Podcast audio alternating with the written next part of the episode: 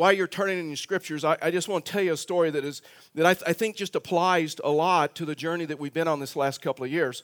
Um, it's a Walmart story, and uh, you know what? When you're a preacher, you can get a story out of out of any place. And so uh, this last week, I went to to Walmart, and as I normally do, I park in the the parking place that is as far away from Walmart as possible. And so I park, and so I don't want anybody parking next to me, and I start making my journey into Walmart. And so I park my truck, and I'm walking into Walmart, and all of a sudden I hear this voice, and I, I hadn't walked very far, so I'm still a long ways away from the actual store. And so I hear this voice, this man screams out and says, Hey, buddy, can you help me? And so I look over, and here's this man and he's getting out of one of those electric Walmart carts. And he's getting out of one of those carts and he's about ready to get in his truck. And he says, Can you help me? And I'm like, Yeah, what do you want? And he says, Is there any way you could ride this cart into Walmart for me? I'm like, What? He goes, Yeah. He goes, I have really bad knees and I, I, I, didn't park in the handicap. You're supposed to take it back and all this other stuff. But if I have to take it back into the store, and, and I'll never make it with my knees. So can you take the cart? Will you ride the cart in for me? And I'm like, oh, I don't know. And he's like, oh, it's easy. You just have to. He started giving me a lesson. You just get in this thing. You, you, man, you just, you just, you sit square in the saddle. As long as you sit square in the saddle, it'll go. You push this button and you just start going. And I said, I don't know. He's like, Yeah, you can do it. You can do it. And so, you know what? I did it. Have you ever ridden one of those things? You can crawl faster than those things go. I mean, I'm, I'm like riding on that thing and I am crawling into Walmart. I'm watching the sun set, the moon come up, and, and I'm like, and then, and then I have that moment. I start praying, Lord, please do not let me see any of my friends. They're not near as spiritual as I am.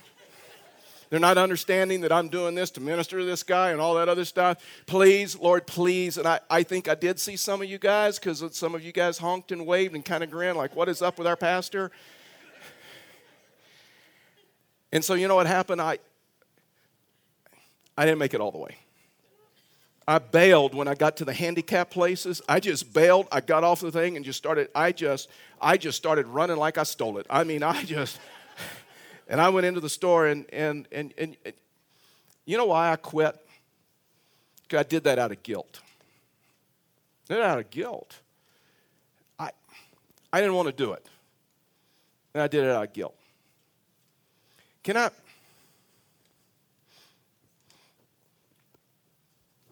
Can I tell you what touches me so deeply about this campaign? We didn't use guilt. If you were with us, you know that. We just simply asked you to ask God what you should give. You give that, and we'll call it good. Because if you ever do anything of guilt, you will not last. You'll quit. You'll give up. And another thing about church relocation projects and capital stewardship campaigns that we've been in.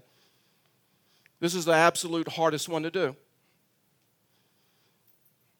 Because you've been faithfully giving for two years without dirt being moved, steel coming up, because you're giving out of faith. Because God called you to. God is deepening our church. This building is not our goal. It's just a tool to reach this city.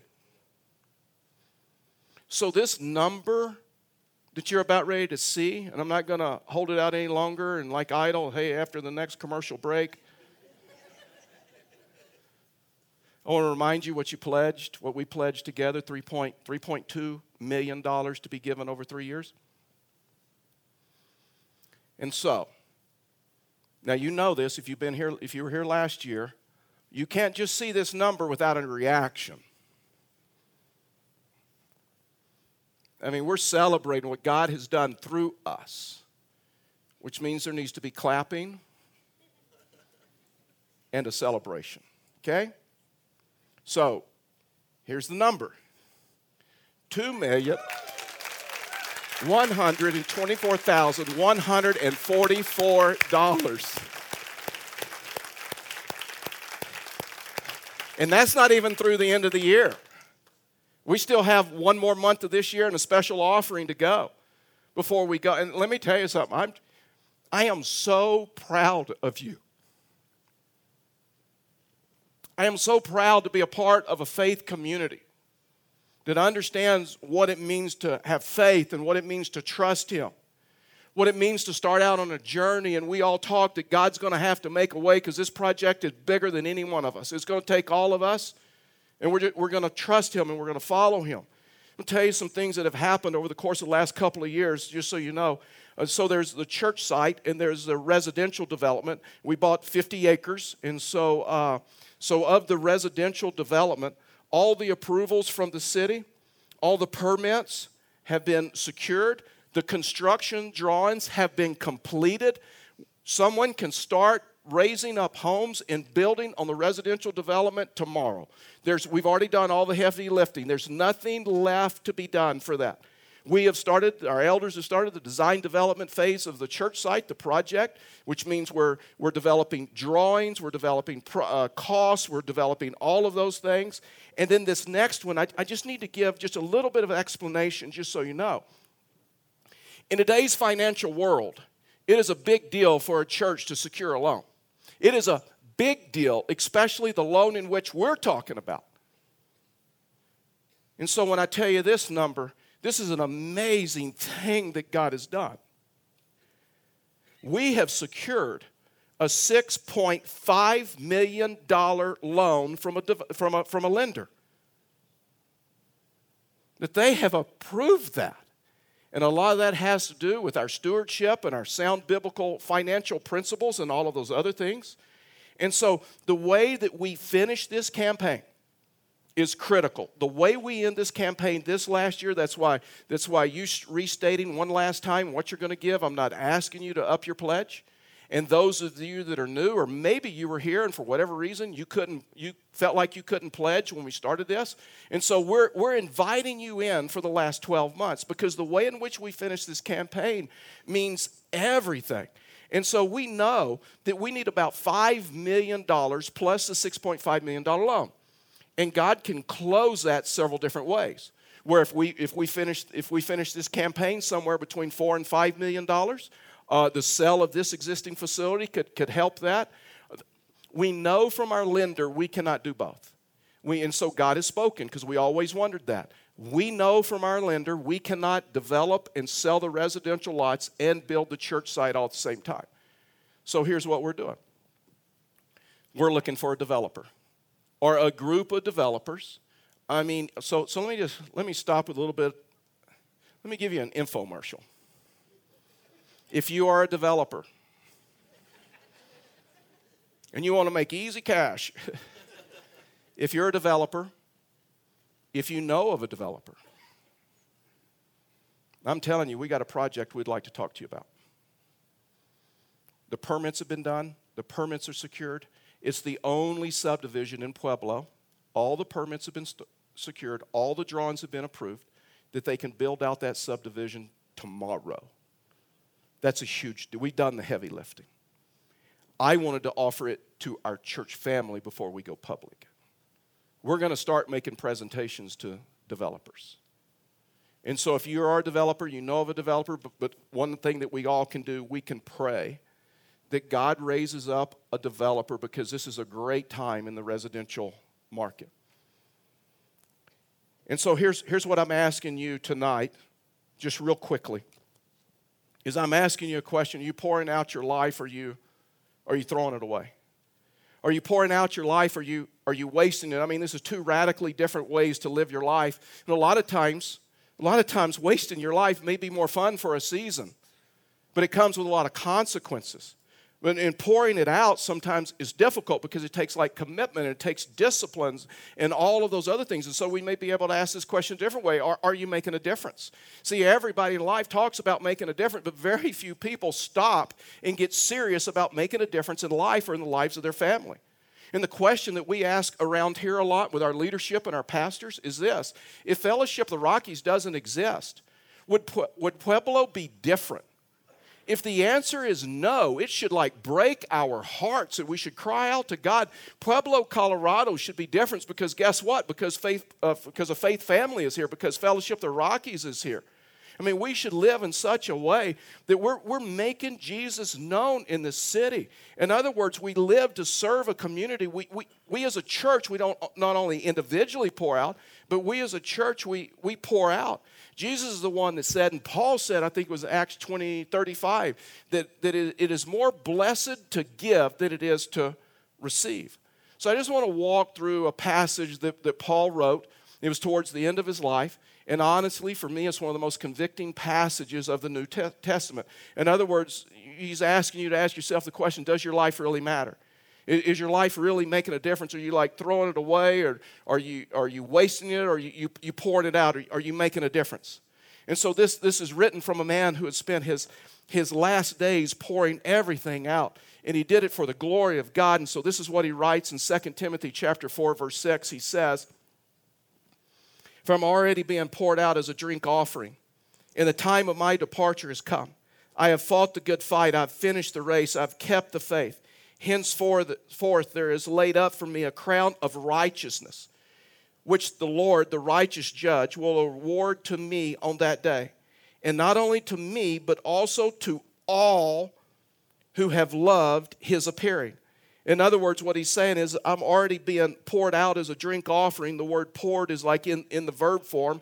It's the word that is most frequently associated with a, with a priest who would, would, would pour out a drink offering which was, which was wine and they would take this drink offering and they would, they would pour it out on a burnt sacrifice and when that wine and the sacrifice hit the hot coals, there was a steam that came up, there was an aroma that came up. And Numbers and Exodus tells us this that that aroma was like, like pleasing to the Lord. And so, what Paul is doing, and what Paul is saying is, he said, I poured my life out. And he says, I'm still pouring my life out. In other words, what Paul is saying, Romans 12 1 and 12 2, he says, You know what? I'm the drink offering. I'm, I'm making an excellent offering of my life back to the Lord. And so the question is, is does your life look like that? Does my life look like that? So, three things tonight. The first one is this that if you want your life to look like that, if you want your life to count, the first thing is this is pour it out entirely. I mean, come to the place where you pour it out entirely. Entirely. I mean, you know, the older I get, and now that I have experience on a Walmart cart, I am asking myself more and more Am I still radically following Christ like I did in my 20s and my 30s? There's something about the older that we get, the more comfortable that we want to be, and we worry more about the future, it seems like. And I am asking myself over and over am I, am I still radically following Him? Am I still radically trusting Him? Am I still pouring my life out like the Apostle Paul did? See, no priest, when you look at this illustration, no priest would ever, would ever hold back some of the wine. Never. In other words, it would be a, a reproach to God to not pour it all out. And sometimes it was smaller and sometimes it was larger, depending on the sacrifice. I get that, I understand that. Well, regardless of the sacrifice, they would pour it all out. I mean, Paul is using terms from a marathon. Paul is using terms, athletic terms, in, in, his, in his talk sit down with a marathon runner and and you talk to them about running a marathon, they will tell you that if there's anything left in them when they cross the finish line, they did not run a good race. You talk to any athlete, and they'll talk to you about leaving it all on the field. They'll talk to you about when they come off the field, when they come off the football field, the basketball court, the tennis courts, the golf course, wherever, when they come off, if there is still any left in the tank, they did not run a a good race.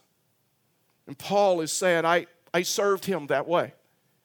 And I've given him everything that he's asked me to do. I've given him everything that I possibly could.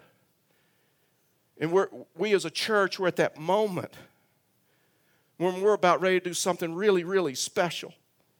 And we're going to do something with excellence in this community that will honor him. And it's going to take our time, and it's going to take our money, and it's going to take our energy. And this is a great time to start pouring out.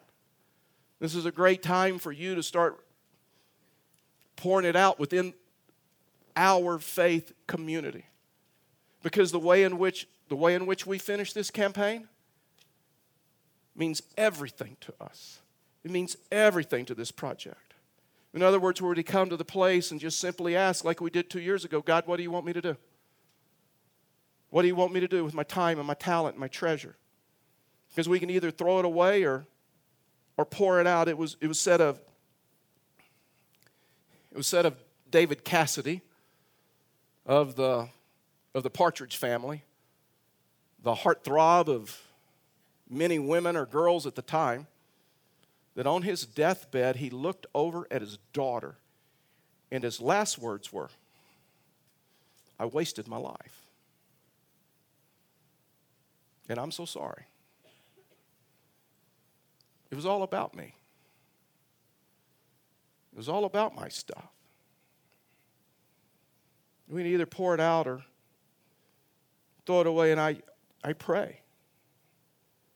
You'll begin to pour out your life for Him if you're not already doing that. And we pour it out because we understand, like Paul, that it's not ours. Some will say, well, well, wait a minute, you don't understand. I, I earned the money, I made the money. But the Bible says that God is the one that gave you the ability to make wealth. God is the one that gave you the talent. God is the one that gave you the mind.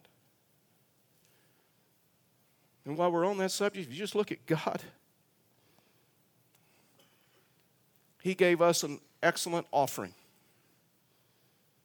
in the form of His one and only Son, Jesus Christ, for the forgiveness of our sins. Philippians 2, that we're going to look at at Christmas Eve, says that, that Jesus Christ poured Himself out in the form of a servant. He left heaven and poured Himself out for us. He gave everything to where we come to the place and said, Lord, it, it is all yours. And, I, and I'm just going to pour it out for you. The second thing is this it just leads into the next point just pour it out for Him. Just pour it out for Him. I mean, I get it, I understand. There's a lot of places you can spend your, uh, you can spend your life. You can pour your life out. You can spend your money. There are a lot of, I mean, there are a lot of great causes. I mean, there, there's like, there's like tons of GoFundMe accounts, right? It seems like everybody has one. But the Bible says, guess what? There's a difference between good works and, and kingdom works. The Bible says there's a huge difference between kingdom work and, and, and good works. In fact, as James says that very clearly. And the local church holds the keys to the kingdom of God. And so there's, there's a million different altars you can pour your life out on. But there is only one that makes an eternal difference in the lives of people, it is a local church. It is this issue of a, of a kingdom work. And when I, when I consider all of the places that I can pour my life in and pour my life out on, it pales in comparison of what I can do for him. That's why Paul said, 2 Timothy chapter 4, verse 7, he says, I fought the good fight, I finished the race. I have kept the faith. You know what Paul is saying? Paul is saying, There is no other altar worth my life. That I will live my life for Him and I will pour my life out for Him. In other words, Paul says that I have fought the, the good fight. It means it's a fight, fight worth fighting. I've given my life fighting a fight, the good fight. Not all fights are like good fights, right? I've been around churches long enough to know that Churches don't always fight a fight worth fighting. I've seen church fights in other churches over spiritual stuff, over, over, over, over things that don't really matter, over preferences. And Paul says, I, I fought a good fight.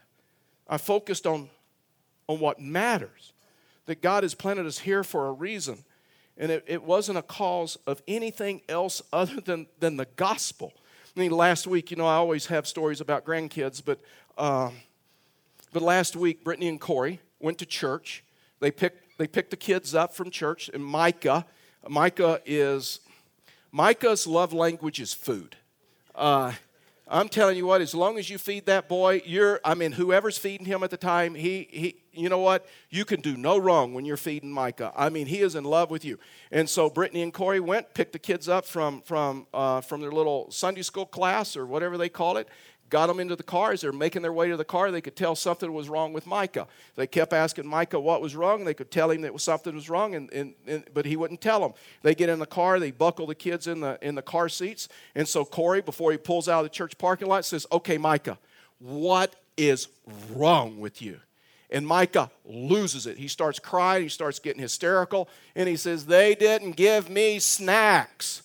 I want snacks. She, our, our, teacher forgot to give me snacks. I want snacks. And, and what makes matters worse is last week he got those orange deals, you know, those cuties. And he's like, This is a church for me for life. I mean, he was like, This is unbelievable. And now this week they, they forgot to give him snacks. And so Micah is like screaming. He's like, They didn't give me snacks. They didn't give me snacks. And then he says, We need to find a new church. I never want to come back. We have got to find a new church. I hate this place. I don't like this place. They didn't give me snacks. And then Gavin, the older brother who is black and white and logical, he is over there losing his mind. What? We're leaving this church? I love this church. I love my teacher. I mean, they're awesome. I love my friends. I don't want to have to leave my teacher. And now all of a sudden they're having a church fight in the car over this issue of snacks. Listen, it is not about our preferences, it is about the gospel. It is about pouring our life out for Him. What matters more than anything else is the gospel. Not our preferences, not our likes and what our, our dislikes, but coming to this place to where we just pour our life out for Him. Listen, can I tell you? The gospel is the only thing worth really fighting for. The lives of the people in Pueblo, Colorado that can be changed. See, that's why we have our vision statement and, said in the way it does to see people encouraged and forgiven and set free, empowered and serving in the way God designed them. In other words, we pour our life out for Him. And we don't give Him any leftovers, we give Him our first. Our first. Man, let me, let me just tell you. And I said this when we started this campaign. Don't give to faith because I ask you to or because the church needs it. It's not the right motivation. You won't last. You do it because God spoke to you. You do it because you've come to the place in your life says, you know what? I'm going to pour my life out for him. And I'm going to see what he does in my life. I'm pouring it out on that altar. Man, the greatest thing you can do is give your life away for, for Him. Karen and I, we, we were just talking about this today and in very personal terms. And let me, let me just say this. Our discussion was you can't outgive God. We know what we've committed to this campaign. We know what we're doing financially towards this campaign. And I've talked to many of you who says, you know what, you just cannot outgive him. Unbelievable what God has done in my life when I committed to him. The last thing is this is just pour it out now. Just pour it out now. There's no time like the present. 2 Timothy verse chapter 4 verse 6 for I'm already being poured out as a drink offering and the time of my departure has, has come. Now, a lot of times when we see that word departure, we, we, we think of death. We think Paul is talking a, about his death, but, there, but that's not the true meaning of this word departure. It means literally to untie the ship from the dock and to let it sail. It really means this just to, just to, just to let go and just to trust Him. When, when you look at this issue, where's the safest place? Where is the safest place for, for ships? I mean, it's the harbor, right? But do you build ships to stay in a harbor? Absolutely not. Where's the safest place for an airplane? A hangar. But you spend that time, kind of time and money for an airplane and just let it sit in a hangar where, where, it's, where it's safe? And planes were meant to fly and ships were meant to sail. And listen, you were not made and blessed to do nothing. Then you were made and you were created to just pour it out for Him and just see what He would do in your life. And even though you may think that is the safest place is in the harbor, but I'm telling you, the safest place is to untie and to let it go. Man, to commit and say, you know what, I, am going to do something with my life that I've never done before. I'm going to be part of something that's bigger than myself. Really and truly, when I look back in 2013, you know what we did together? We untied the ship from the dock. We bought, bought and paid cash for the land.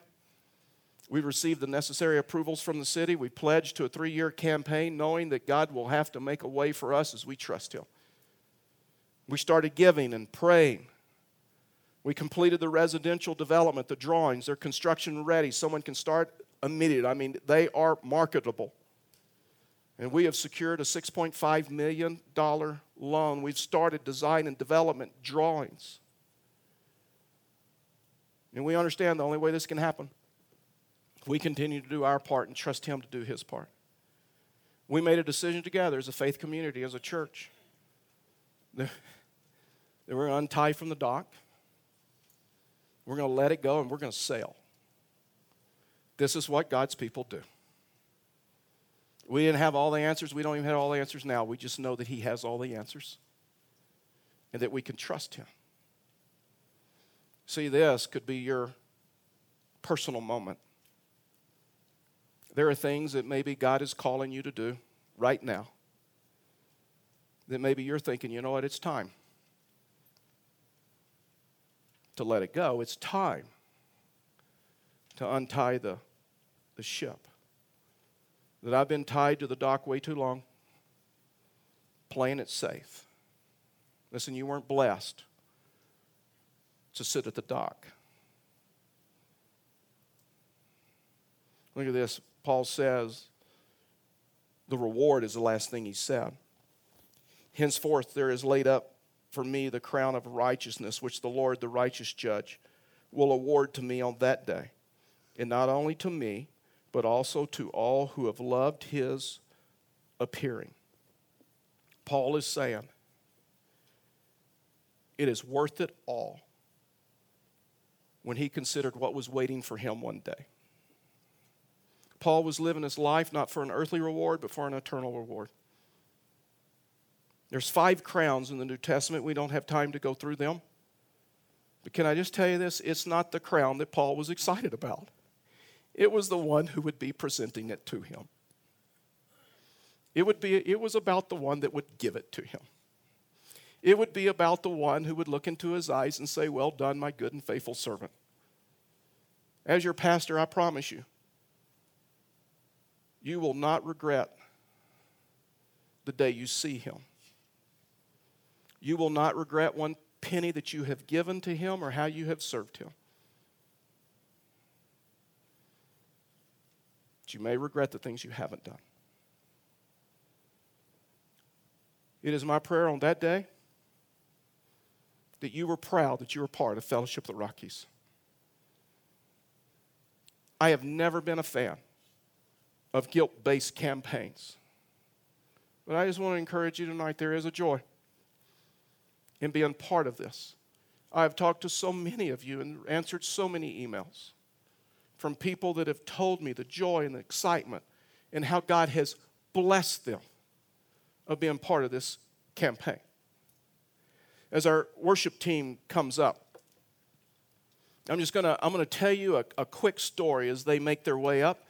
Uh, this last week, I was reading a, uh, a lot of different articles, which which I normally do, and I read this article about a study that was done on on furniture last year. The study was, was, was how long do, do people keep the how long do people keep the furniture before they take it to Goodwill or put it on or put it on, on Craigslist. Not only how long do, do people keep it, but also what kind of furniture do, do like people, people people keep the longest. And I think you'll be surprised. I know I was surprised that of all the furniture they keep, or all the furniture they keep the longest. What surprised me was the furniture they keep the longest is not the highest quality and not the highest rated. You know the furniture that people keep the longest? IKEA. Yeah, that surprised me too. It's not the highest quality in furniture at all. But here's what they found when they pressed into that that when you buy a piece of furniture from IKEA, you have so much sweat equity in just put trying to put the darn thing together that you're tied to it emotionally. You're invested in it. And the more you put into something, the more valuable it becomes. And so just, just here's my heart. I want you to feel like you're a part of this. That it's a joy to be a part of this. So, whatever level you can, I'm asking you to join us in this campaign. I'm asking you to join us in this campaign and say, you know what? We're going to untie the ship from the dock with Fellowship the Rockies. And we're just going to trust Him to see what He can do. So, in, in your bulletin, and some of you may have already come with your commitment cards prepared. And if you have, that, that is okay. But in your bulletin is a, is a faith promise card just like this.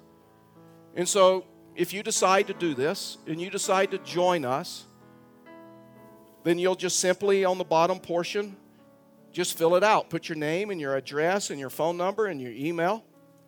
And then you write a number in there. The total commitment that you'd like to give for the remainder of the faith campaign starts in January, 12 months. And I've answered this question hundreds of times that if you're married and you and your spouse come up with two different numbers, which number do you take? You always take the highest number. And so, uh, so you simply write that number in. And then you let us know how you will give that, whether it's weekly, bi monthly, monthly, annually. We just need that information. And then you tear it off. And then for yourself, the part you keep is my commitment. And you write that number in. Stick it in your Bible or a safe place. So you can pray and you can, you can remember that. So that's all we're asking you to do. So we're about ready to take up this offering. It's not only going to be our commitment cards, but it's going to be a financial offering. If God has led you to do that, some of you, it's to catch up. Others of you, God has blessed you and say, I just want to give over and above. That's okay too. And so our worship team is going to lead us as the baskets come by in a few moments and as we give. So let me pray. Father, we thank you for today. Father, we thank you for your love and we thank you for your grace. Father, we thank you. Lord, we just thank you for what you're doing through this church, the lives of these people, their commitment. Father, I just want you to know I've told you how much I love them. That we're invested and we're in kingdom work together. And we're doing this in faith. So we pray for a developer, or a group of developers that come alongside of us. We're praying that, that you just make a way. Father, we know this project is bigger than any one of us. Fact is, this project is so, so big when we walk into this facility one day, this community will say, Only God, only God could have done that. And we'll give you the honor and the glory forever. So, Father, would we feel your presence as we make these commitments, as we give of this offering? For we ask these things in Jesus' name. Amen.